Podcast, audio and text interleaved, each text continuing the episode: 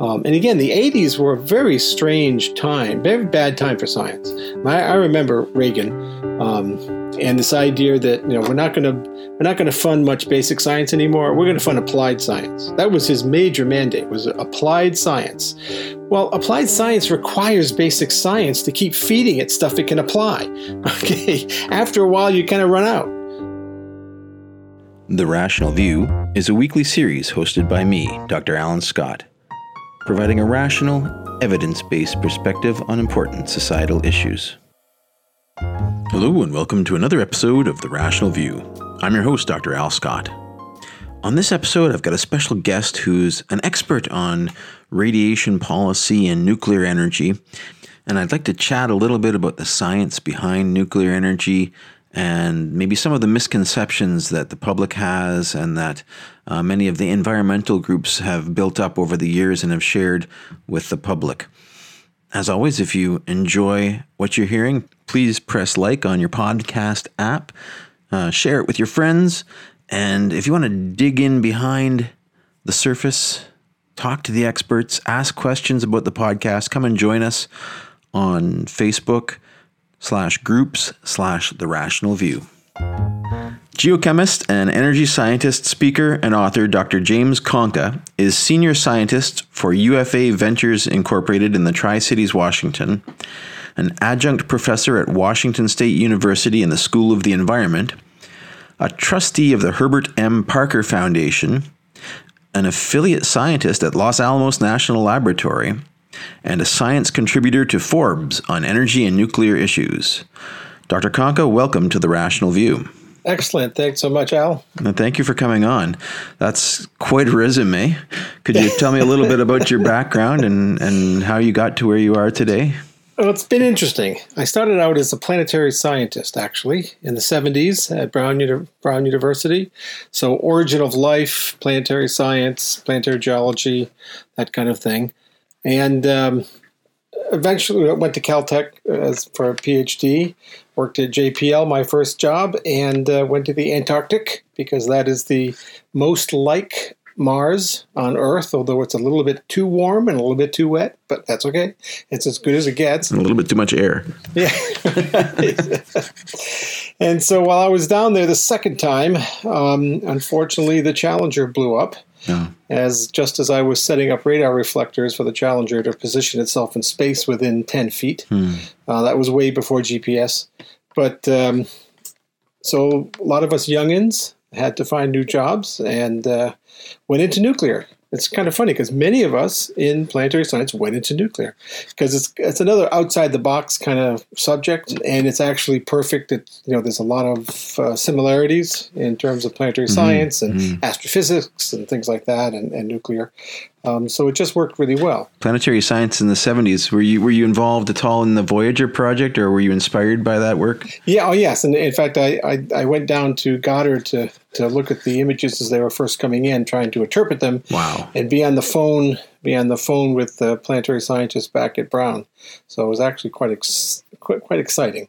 And then Viking as well. So I my you know my uh, uh, my planets were the icy satellites, especially Ganymede around Jupiter, mm-hmm. and Mars. So those those are my two uh, uh, expertises in planetary science. So it's kind of neat. So anyway, so so then we went in, you know, went uh, was postdocing at ASU and met Judith, my spouse and colleague, also a geochemist, ah. and uh, we both got jobs up at Pacific Northwest Laboratory up here at Hanford site, and then uh, uh, went to WSU Tri Cities, and then Los Alamos, and then down to WIPP, which is our only deep geologic nuclear repository that actually is working. People don't really know much about it, but it's brilliant.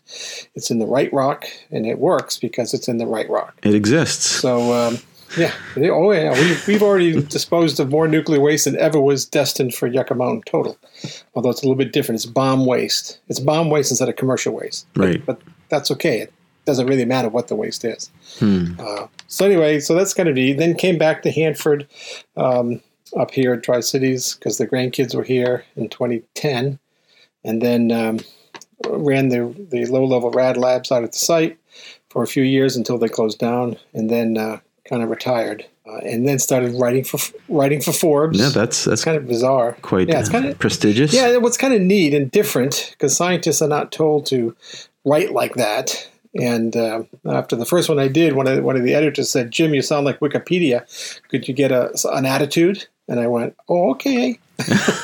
scientists aren't scientists aren't supposed to write with attitude. What have you had to change to write for Forbes from your scientific background? Do you you have to get an attitude, okay, and and you know because it's more of an op-ed kind of thing.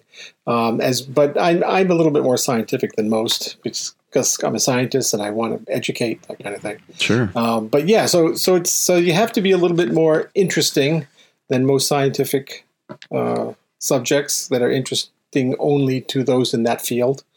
Uh, so, so the whole point of this, and, and the reason I'm a trustee for the Herbert M. Parker Foundation, is education. So at this point, the public is woefully misinformed about issues like nuclear um, and other things uh, related to it, and so you know you, you got to bring them up because that level of ignorance is dangerous in, in, in a society. Indeed, indeed, and we're seeing we're we're seeing the the fruits of that in a lot of a lot of cases, but just delving a little bit more into your background because I find it very interesting and it's similar to some of the things that I've been doing in in planetary science. Uh, on your website, um, you said that you were involved in radiobiology and shielding for space colonies. Right. I actually uh, co-authored a study with the Canadian Space Agency on building a greenhouse on the moon, so I did a little bit of work in that as well. Oh, cool! Very cool. Yeah, so I, I looked at things like you know rock types on the moon, like ilmenite, you know, which is titanium iron ore, uh, which is rather plentiful compared to most most anything else except anorthosite and basalt. So, so looking at at, at different and gabbros, so looking at different rock types, looking at their shielding effectiveness to gamma, uh, in you know, just looking at straight death uh, of bacteria you know, behind the shielding, that kind of thing. So it was pretty simplistic, but it was the 70s, so that's that's okay. And of course, it, as, as you'd expect, ilmenite is the better one because it's higher Z. You know, has a lot of titanium and iron okay. in it. Yeah, yeah. Using the regolith for shielding effectively. Yeah, so so you just dig down, you know, and uh, you know if you dig down deep deep enough, there's very little that uh, cosmic rays would be coming parallel to the walls. Um, and so you get quite a bit of shielding. And you have to go down a fair amount, but not not too far. You know, 50 feet, 60 feet, you get pretty good shielding. One of the, the biggest risks, I guess, of, of putting astronauts in space is the, the radiation dose that they might get. Do you know what the guidelines are from NASA right now for astronauts in future space habitats? They're not really there. They're not really there. The the the last I saw, they were considering 10 rem per you know total dose so 10 rem per year or 10, 10 rem um, as opposed to nuclear workers on earth that that can get up to 5 rem a year and of course 5 and 10 rem are nothing i mean you know regulatorily they sound like a lot but in terms of actual health effects you no one ever's had any health effect from 10 rem um, there are some places on the earth their background radiation is 10 rem what's that in sieverts um, 0.1 sieverts okay because a round trip tr- to Mars, I think they're calculating something like one or two sieverts in a, a in a, a round trip two year program, right? Right, right. So so two year, yeah. So that that would be pretty high um, to Mars. That's why you actually need a nuclear powered rocket, not a chemical powered rocket, to get to Mars because it cuts the travel time in like a quarter. So now you're getting back to normal, you know, normal doses that, that you don't really have a, a problem with. And then, you know, talking about putting water shielding, because, because you know, cosmic rays, uh, solar rays, I mean, those are high energy stuff. Yeah. Uh, you know, high energy gamma, high energy neutrons, stuff like that. So shielding isn't all that effective against that, like we do just normally with gamma. You know, you know, one MeV or that that level of gamma on Earth is easily shielded, but on you know really high energy stuff is not. So you you specialize in geologic disposal of, of nuclear waste, and as you say, you worked at the WIPP facility. Right, and I worked on Yucca Mountain for 25 years. So I, am one of the original authors of the license application to uh, NRC. Very proud of it. It's a lousy rock. Yucca Mountain is just a just a lousy rock, and uh, you know, but we we learned a lot from that program. Uh, and although most people, you probably heard most people say, "Oh, we wasted 12 billion dollars," no, we didn't. Okay, 10 billion of that 12 billion we learned for everything. Doesn't matter where you put it. So tr- things like transportation, corrosion, you know, cask development, uh, computer modeling, very very important uh, of subsurface flow, so you can actually model how well the repository works over time. All of that doesn't matter where you put the repository. That was all very useful stuff, and we needed to learn that. We only wasted about two billion dollars, which sounds like a lot, but over 30 years, I mean, that's really not very much. Okay. So, um, so that's kind of you know where it is. Now, WIPP was, of course, much cheaper uh, because it's the right rock, so it didn't require all these engineered barriers that Yucca Mountain required be, to engineer around the fact that you picked the wrong rock.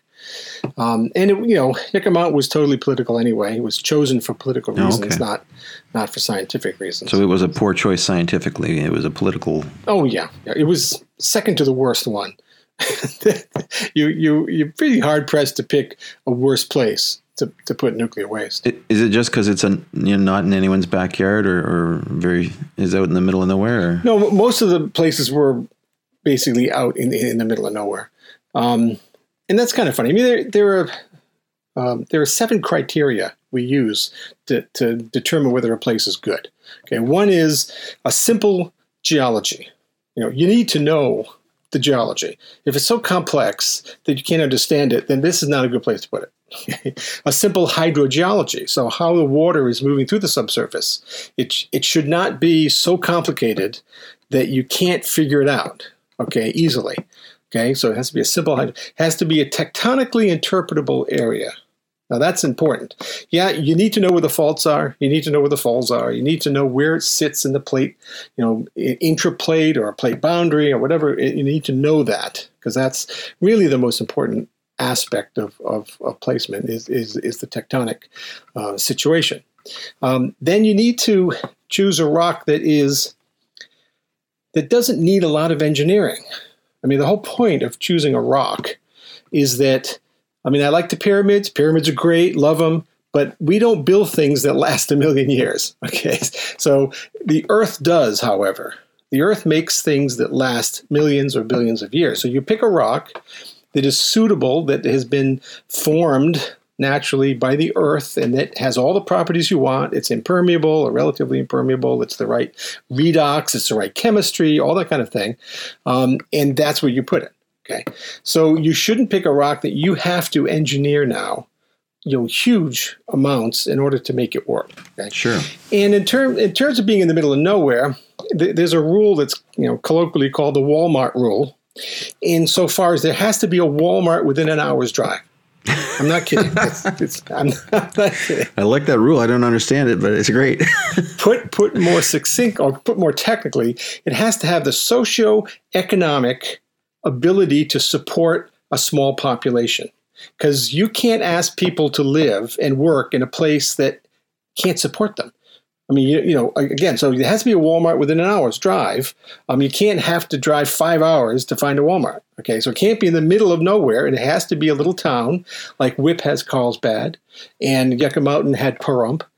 So you know, you you can live there because you can't ask people, and and you know, this would take a fair workforce, like a thousand people. You can't ask them to go live in tents and you know things and have no society nearby. sure. Sure. So, so again, it's kind of, but it's very, very important. People do not kind of think of that at all, but it's incredibly important. And having worked at all these places, I know it, um, because people gripe about they're not close enough to civilization, you know, and and but that's you know that's a sacrifice for the workforce. They have to be far away, but there needs to be some place that they can live and enjoy.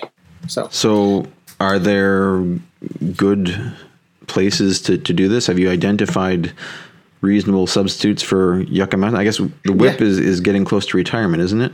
Well, not really. I mean, that's that's all of this stuff is bureaucratic. Okay, WIPP was chosen, uh, well, the salt. See, the WIPP is in what's called the Salado Formation. It's a beautifully massive, you know, two thousand foot thick, ten thousand square mile uh, formation that is ideal for this. Absolutely ideal. There's no rock that is better. Now, there's other salts because salt is is massive and at depth, at like a half mile depth, it creeps closed. Okay, it has a self healing property that cannot sustain an opening or a pore space or a fracture or anything. So very quickly, 10 years, 15 years, it crushes down. It's, you know, nature's big trash compactor. It's kind of funny, but it cannot sustain an opening. And that's why it's perfect. Okay. That's why you can still find 250 million year old seawater stuck in it. Okay. This is where you mm. want to put something where it is so isolated that you just are given 200 million years of performance. You don't have to work for it. You're simply given it. At Yucca Mountain, we had to work for 10,000 years. I mean, it was, is, you know, okay, we need bentonite. Oh, no, bentonite's not going to work. Okay, we need, you know, titanium drip shields and all this nonsense because it's the wrong rock and the wrong chemistry. I see. So you're not too fussed that they've decided not to continue with Yucca Mountain at this point. You're you agree with that decision? Oh, I was I was overjoyed. Interesting. absolutely okay. overjoyed that they stopped it. It's stupid. It's just a stupid place. And because because you have to engineer so much to fix it, um, the cost increased by a factor of 10. It was supposed to cost 30, 30 billion. Okay. Then it was up to 90. Then it was up to 200. Now it's up to 300 or 400. And it, you know, last count, it could be 600 billion dollars because you picked the wrong rock. Um, so that's absurd. Okay. Um, WIPP is the right rock. Don't have to do anything to it. It's giving you everything it, you need right there. And that's why WIPP is so cheap and is performed so well. Now, in 1957, uh, I, I, could go on like this forever, by the way. So you have to. Kind of this is very interesting. I'm, I'm yeah, learning a lot. It, it's quite neat. Um, so in 1957, the first nuclear power plant opened at, at, at Shippingport, right? So, and we had been making bombs for almost 10 years, or about 10 years. So the the um, Atomic Energy Commission, which is the predecessor to DOE and, and NRC, um, approached the National Academy of Science and said, "Listen, we're building up this weird stuff called nuclear waste. We need to do something with it eventually. What do you recommend?" And they recommended WIPP. Basically, that was it. I mean, they didn't call it WIPP or anything, but they, they said, ah, the Permian salt. Sure. Permian salt. salt. Absolutely the brilliant. It probably took them a half hour around a lunch table to figure that out because every geologist knows massive salt, not bedded salt, not salt diapirs, you know, or, you know, thing, you know, salt domes, or, but bedded massive salt. Okay. And we have a lot of that. we have 100,000 miles of it. The best one is the Salado Formation in southeast New Mexico, West Texas, in what's called the Delaware Subbasin, where it's per- it's absolutely ideal. I mean, you couldn't find a better rock, a better place. And we don't have much nuclear waste to start with. I mean, all the nuclear waste in the world ever produced in history would fit in that one repository. You don't need, you know, two, three, four, or five repositories. I mean, we, you only need one. Now, each country maybe wants one. Maybe France should have its own. You know, Russia should have. So we have its own. But there are countries. the Finns have one. Yeah, and the Finns have one, and the Swedes, and but they don't really have that much waste. And so the idea that you're going to spend billions of dollars um, building a repository for a few for a few reactors is, is insane. I mean, that's that's insane. So there is a, a, a group in Europe called the ARIUS um, group that is got 14 countries together who have only a few reactors. They said we need one place for all of us. We don't need 14 repositories for for few reactor waste. That makes sense. Um, so yeah, so that, that makes sense. So there should only be a couple in the world, a few. Um, but in fact, uh, I'm of the mind that we, you know, the United States should open up a salt repository, take everyone's waste. It's only one repository worth. I mean, all the nuclear waste in the world would fit in one soccer field. So why in the world uh, would you not do that? Okay, so I guess people so would be worried about the cost of transporting it and the risk of, of sending it across the ocean. No risk. No risk. We've, we've been doing that, by the way, a lot. People don't know that. We, we ship nuclear waste around the world all the time. from from England to Japan to France to Israel to all sorts of places. We we ship this stuff um, and never have had a problem, and never have had a problem shipping it on land and we've driven this it's stuff. all the PR, though, isn't it? oh yeah, it's all the PR, and, and that's okay. And I like to say, you know, everyone's so afraid of nuclear. It's all virtual fear because nothing has actually happened. I mean, yes, Chernobyl, I know. I mean, almost 100 people died. I know it was horrible, terrible, but not thousands, eh, you know, not thousands. Um, you know, Three Mile Island, nothing. It didn't even get past the, the outer wall. Um, and, you know, Fukushima, no one died from radiation. People died from fear. 1,600 people died from forced evacuation when they didn't need to be evacuated. Yes, yes. And that's sad. That's that's that's one of those consequences of being afraid and being misinformed is that you make the wrong decisions, um, and it's costly both in life and in and in treasure. Yeah, that that's the key aspect. I mean, that's one of the reasons that I started this podcast was to, you know, let's let's have some rational public policy people. let's let's cut through this fear. Let's get to the facts and let's let's find out what what we need as a society to make make this work. To address climate change, we need to be building nuclear, maintaining nuclear, and we need to get over this unreasonable fear. So this is one of the three pillars of the anti nuclear case. When you ever say we need more nuclear, they say, what about the waste? That's the, the main pillar. There's no solution to the waste. This is, this is their talking point, right? Yes, there is. And you're saying that it's solved. It's a solved problem. We've done it. We're done. Yep, piece of cake. In fact, not only is it solved, it is easy.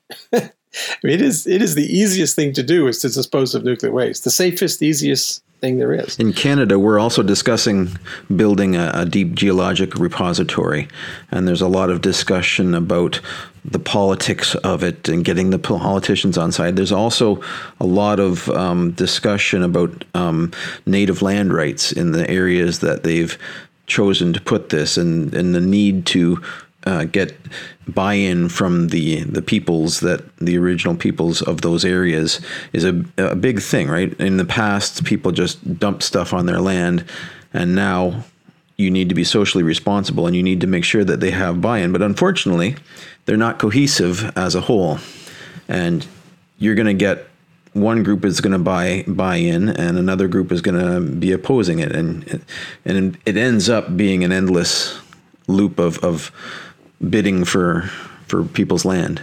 Yeah, I mean, and and nowadays we can't seem to make national decisions. You know, it, there's so many little interest groups. The states are all up or down or whatever. It's, we can't have a national consensus because we've kind of lost the ability to trust scientists. Now, unfortunately, scientists have no decision making power. This is this is one of the things that that's very funny. Um, people think we do, but we don't. I mean, we we you know you give us a problem, we answer it. Maybe it takes years to answer it, but we answer it. And then if you don't like it, you can ignore it. And that happens all the time. I mean, you know, it doesn't make me feel bad anymore.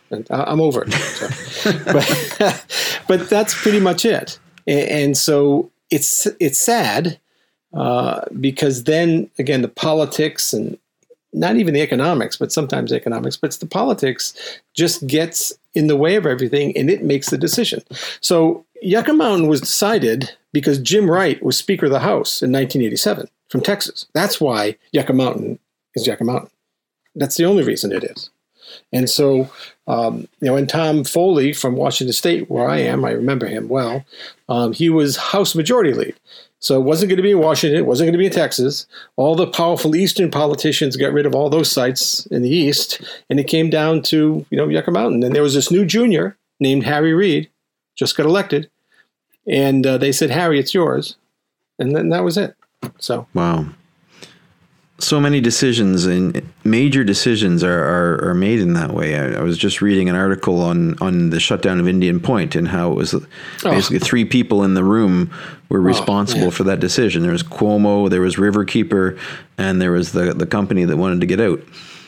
And that yeah, was it. That's terrible. The whole that's policy terrible. of New York's energy basis is out the window now because these three people didn't like it. Yeah, and it's going to be replaced by natural gas, of course, not renewables.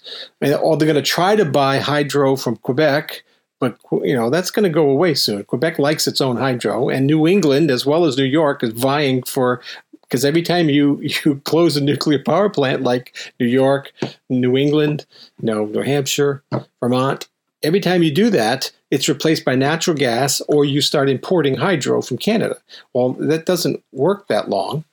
Um, and so, yeah, so now uh, New York and New England are in pro- have problems because they cannot depend on energy coming from certain sources. So when things get tough, when you get another polar vortex, nuclear is the one that works best for polar vortices. I mean, it's just amazing how well it works. It just can blow it off like it's nothing. In fact, it works better the colder it is. Nuclear works better, produces more energy the colder it is because the temperature difference between the um, the core and the outside temperature is drives the uh, the cycle. So drives the efficiency. Yeah, drives the efficiency. So it's kind of funny. So now they lost a lot, um, and that's really sad. Yeah, I get the feeling that you know there's a lot of push to build renewable. Renewable is free energy, they're saying, but these people that are saying that aren't calculating the cost of integrating it to the grid and having a reliable 24/7 source of power. Yeah. And this is going to come home to roost in a lot of places, I think. Yeah. There's no such thing as a free lunch. I mean, everyone knows that. Kurt Vonnegut said that long time ago, and it's true. So uh, California is experiencing that. That's why their their electricity um, rates have gone up, skyrocketed because they put in so much renewables that they don't have the backup for it. And so that's what the reason for the brownouts and blackouts last year. Very key. And now they're going to close Diablo Canyon nuclear power plant for for no reason, and, and well, for for political reasons. The antis will say it's because it's on a uh, on a fault line. No, there's no fault eh, near enough to matter. Also, we build nuclear power plants to withstand earthquakes. There has never been a nuclear power plant that's been harmed by an earthquake. Fukushima, nothing happened from the earthquake. Absolutely nothing. Okay, it was a tsunami. Yeah. And we had told Japan, I'm sorry to say, we told them for years that their seawall was crap, that their backup generation was crap, and they ignored us. So, okay, that's what you get. Um, now, in fact, NRC, our Nuclear Regulatory Commission, would never have even allowed them to open with that seawall. Hmm. Absolutely wouldn't even let them open. So, a strong regulatory agency like we have, we have the strongest. Even though the antis don't like NRC, it is absolutely the strongest regulatory body in the world. They'll shut you down for nothing. I mean, for the, using the wrong colored ink, they'll shut you down. Um, yeah, because not supposed to use blue. You know that. I didn't know. it's kind of funny. oh yeah, yeah. I I, I learned that in the DOE. Kind of funny.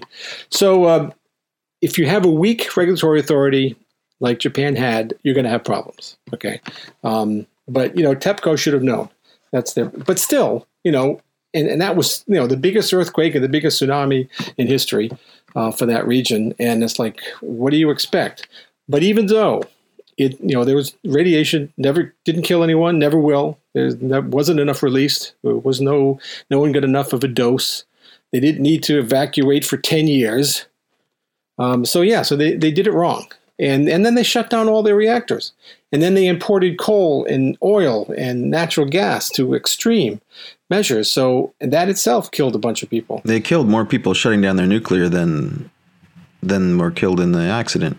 Well yeah no one was killed in the accident from from radiation. I mean a, a, a big tower collapsed on someone okay? That had nothing to do with the radiation. And two and the tsunami swept two workers fukushima workers out to sea and they died. But radiation didn't didn't kill anyone at all, and never will. So um, yeah, the one person they attributed uh, later on was a smoker who didn't spend any real time at Fukushima, so there was absolutely no reason. But they they wanted to find someone, so he died of cancer, but he was a smoker. so okay, yeah, the the cancer timing was not nearly correct for for the uh, uh, radiation from Fukushima to have caused it. The, the, incubation time is much longer than what we saw in that case. Yeah, it's, it's called the latency period.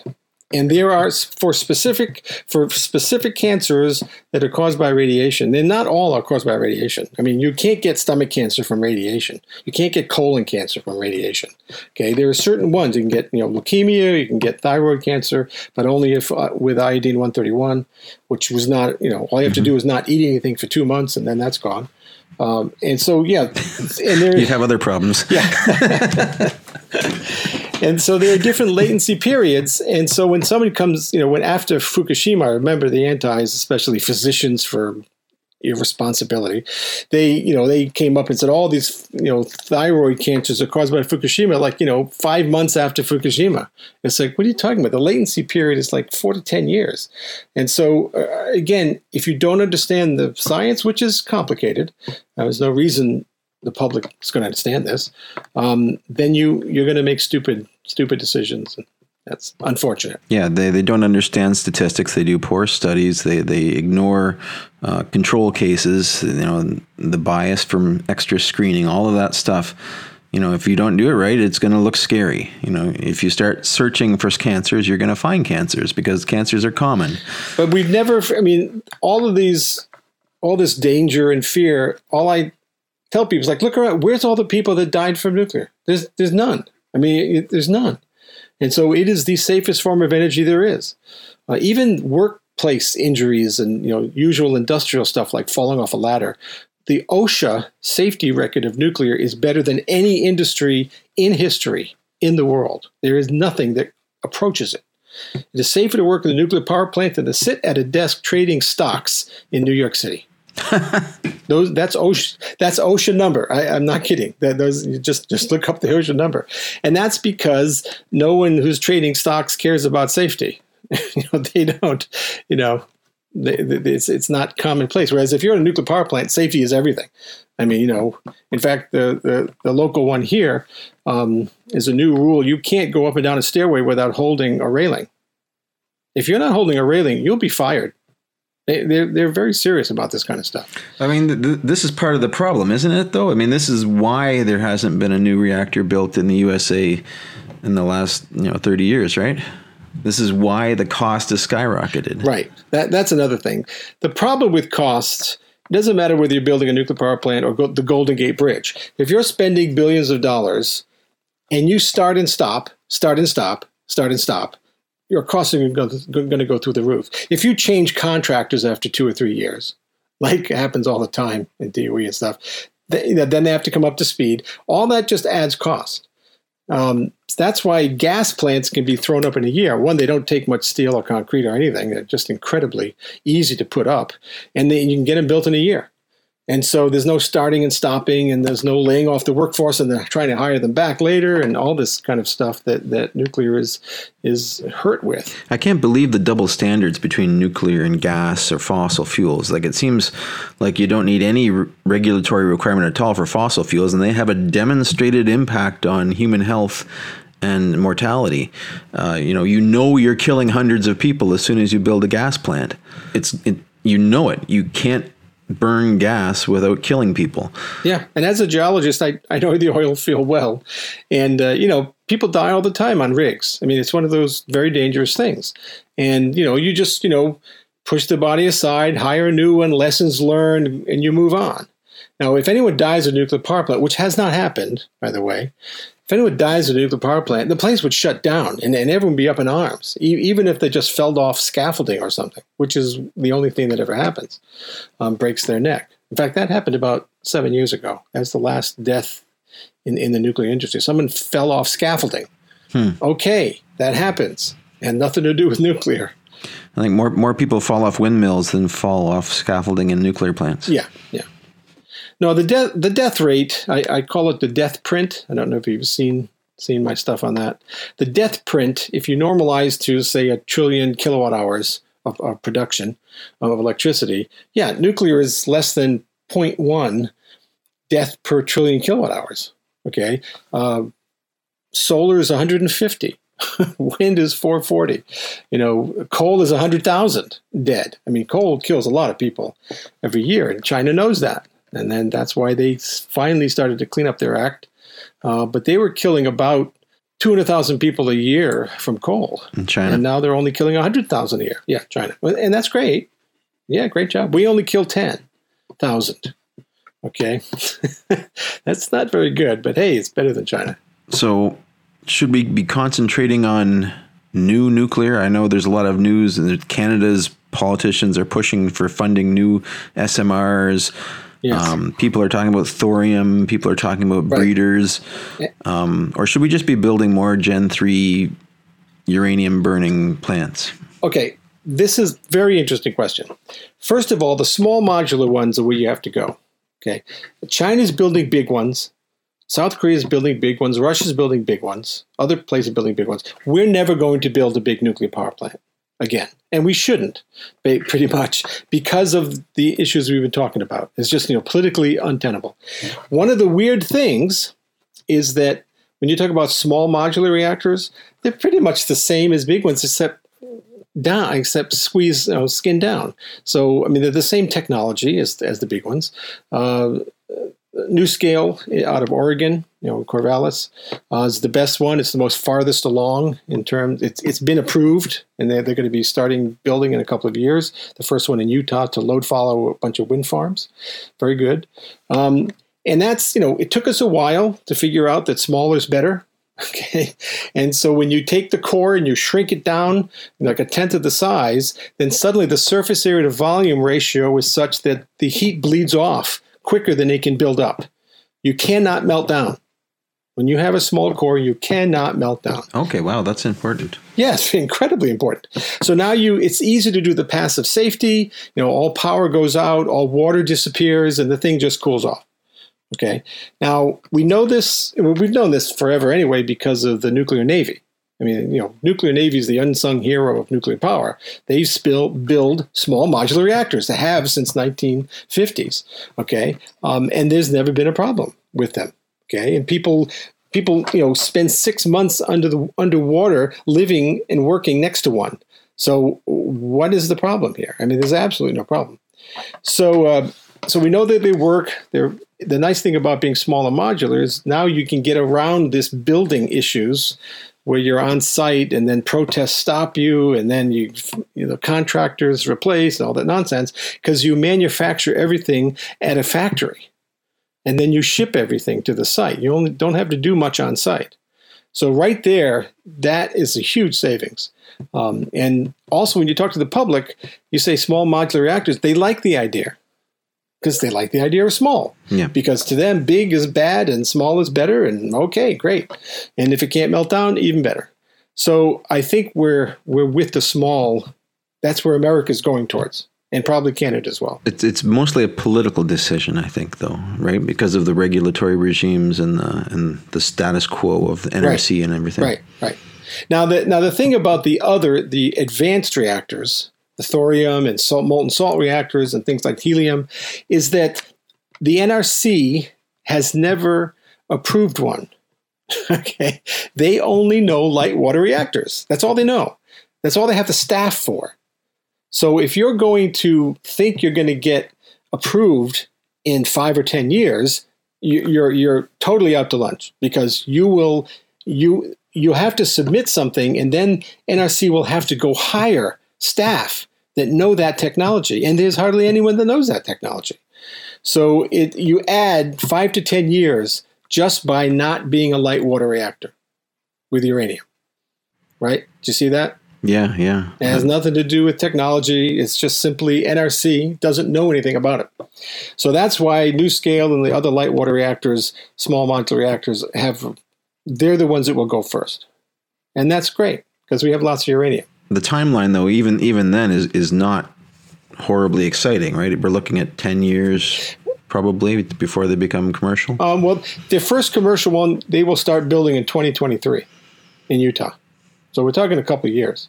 Okay. And unless unless some political shenanigans stops it, but uh, probably that'll go forward. I, I, I really hope it does. Okay, well that's that's promising. And we're pushing for one out here at Hanford to, to power the Hanford site because right now the you've probably heard of the vitrification plan to try to vitrify old, you know, sludgy, uh, gross peanut butter like texture defense waste, you know, bomb waste. Yeah, yeah. That's that's always a problem because they they they confuse that with reactor waste, and people have this idea of oozing barrels of reactor waste from The Simpsons. Yeah, yeah. Oh, absolutely. It's it's funny, but it's completely wrong. But the defense waste, um, again, more politics. We were ready to to grout it because it likes to be in grout chemically. It loves to be in grout, and we have grout formulations where it would completely unleachable, high strength, perfect. Then, because France vitrifies their sludgy waste from reprocessing, suddenly the people here, especially the regulatory people, got it in their heads oh, we want to vitrify. Now, vit- unlike France, this waste is the wrong chemistry for vitrifying. It doesn't like to be in glass, it hates to be in glass. So now you set yourself up to fail.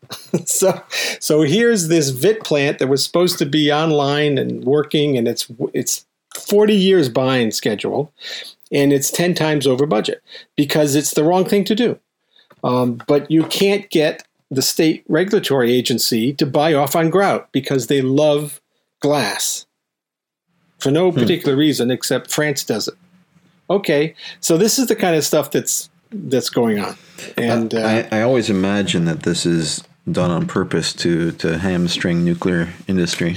some of it is, some of it is, um, some of it is just bureaucratic incompetence, um, and and again, the system is not set up for science to make any decision. It just it's just not set up for that. Yeah. No. Um, so Well, that's that's why you and me are, are talking to the media, right?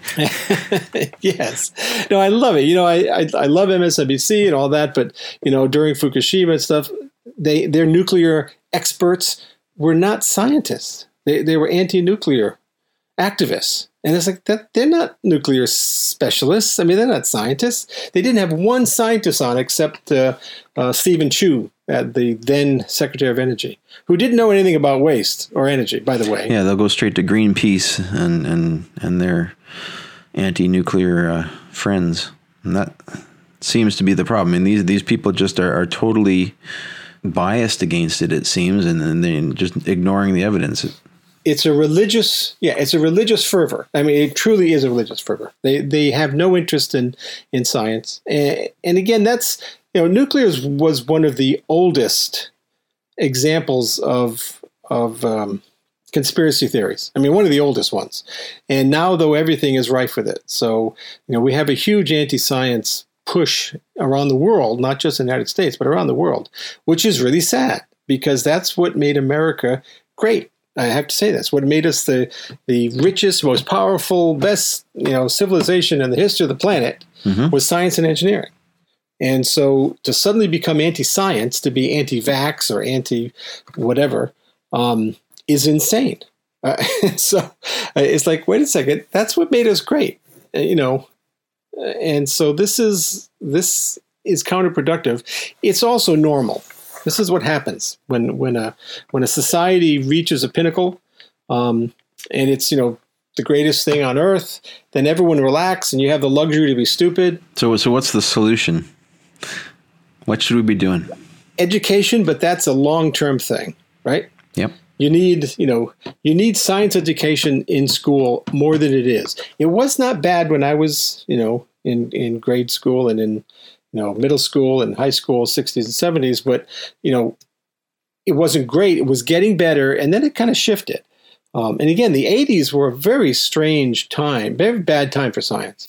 I, I remember Reagan um, and this idea that you know we're not going to we're not going to fund much basic science anymore. We're going to fund applied science. That was his major mandate was applied science. Well, applied science requires basic science to keep feeding it stuff it can apply. Okay, after a while, you kind of run out of, stuff if you're not funding basic science. And so, in order to get funded, you know, NSF or, or even any, you know, DOE, anything, EPA, NASA, you had to have an application. Even though you knew you'd never get to that application, who cares? I mean, you need this is the science we need to do. Um, and so that that rose uh, beyond belief in the 80s and, and continues on. Yeah, at the end of your, your grant proposal, you have to shoot down a rocket or something. Yeah, yeah, absolutely. I don't think anybody believed that was going to happen. And I remember Star Wars, Reagan's big Star Wars thing, where they were going to use lasers to shoot down all the all the I, ICBMs fr- from Russia, and, and the technology just wasn't there. And it's like, mm, okay, but laser physics, woo, right, right. got a lot of money. Yeah, I love it. So anyway, so that's why small modular reactors, because uh, you know NuScale, the company I mentioned with the light water reactor that's already been approved, essentially they have a they have a 12 pack. I love it. They call it a 12 pack, and a 12 pack of you know a, a, a 12 modules hooked up. That's equivalent to a big reactor. That's about 800 uh, me- megawatts. So yeah, you, each one is small, so each one can't melt down, but altogether you've got a big reactor, and that's fine. So that's great. Okay, Um, and also because of that, because you have 12 individual reactors, you can load follow renewables as well as natural gas. you can move things up and down. You can come online, offline. What it's just amazing. You can load follow in seconds. Hmm. Um, in fact, you can. There are three different ways of load following in seconds, minutes, hours, and days. Actually, four types. So you you know you can adjust on the fly as whatever you need. Large reactors are a bit more difficult to do that. Not impossible, but more difficult. Yeah, I was talking with uh, Ken and Brian of Terrestrial Energy a, a few podcasts back, and they're very gung ho about their, their technology and moving forward as well. But it's the the regulations of the over the top regulations are, are really a drag on getting things to market, and that and it's all based on you know uh, the ALARA principle that as as low as reasonably allowed or able achievable. Yeah. Achievable, right? As low as reasonably achievable, except for the reasonable is gone. it's as low as possibly achievable. what's reasonable becomes unreasonable in the eyes of the public because the public is is afraid. So you'd figure if you if you reduced any radiation to to background, that would be good enough, right? I mean, background. No, that's not good enough. You have to be a hundred times below background to be accepted. Now that's insane. that's just that's just insane. And so that's why we can't do anything because even waste disposals, you know, you can't, you know, you, you have to make sure that in the in the year 10,000 a hundred times less dose is getting out of your repository than is in the background. Uh, well, that's absurd. Uh, Yeah, and it, it leads to very odd situations where, you know, if you get something that's a little bit radioactive from, say, a coal industry thing, and they can just throw it in a dump. But in a nuclear, if you move that piece of metal that's been irradiated from coal ash, you bring it into a into a nuclear place, they can't put it in the dump. They have to bury it in Yucca Mountain or, or wherever. yeah, yeah, yeah, absolutely. And that's that's rather insane. So uh, we're still grappling with that. we need, we need to get the public behind this. We need to get. I mean, there's a lot of rational people out there. I don't think the public opposition to nuclear energy is is that deep. I think it's very very broad and and shallow because not a lot of people think about it. Well, yeah, and all they hear are these horrible sound bites, and and unfortunately, these difficult issues don't lend themselves well to sound bites. I, it's just you know you have to spend an hour, and who spends an hour? But but I give these talks now, you know, on nuclear waste and dirty bombs and all that kind of thing, and after that, the audience is just awed because they never really understood that. And of course, who would tell them? Who knows this stuff? Um, but yeah, it takes it takes that long. So that's why education is key. But education is long, long term. Um, you just can't, you know, open a fortune cookie and get the answer to nuclear. So yeah, we're getting to the end of our, our time slot. Thank you so much for for coming on the show. Um, one last question for you: What, as a scientist, what's your favorite science fiction? Oh, the Dosadi experiment by uh, um, the, the the Dosadi experiment by um, oh God, who wrote Dune? God, I'm drawing a blank. Herbert. Yeah, Herbert. It, yeah, it's it's it's it's one of the best ones. But that's and then of course the Foundation trilogy, but it's dated. Uh, but it's Ah, still no, that's a good one. I like that. one. that's a good one. But every time I reread it, I go, oh, this is dated. Thank you very much for the recommendation. I'll have to look into the Dosadi experiment. yes, yes. And thanks for coming on the Rational View. Excellent. Thank you so much. It's been fun. If you'd like to follow up with more in depth discussions, please come find us on Facebook at The Rational View and join our discussion group. If you like what you're hearing, please consider visiting my Patreon page at patron.podbean.com slash The Rational View. Thanks for listening.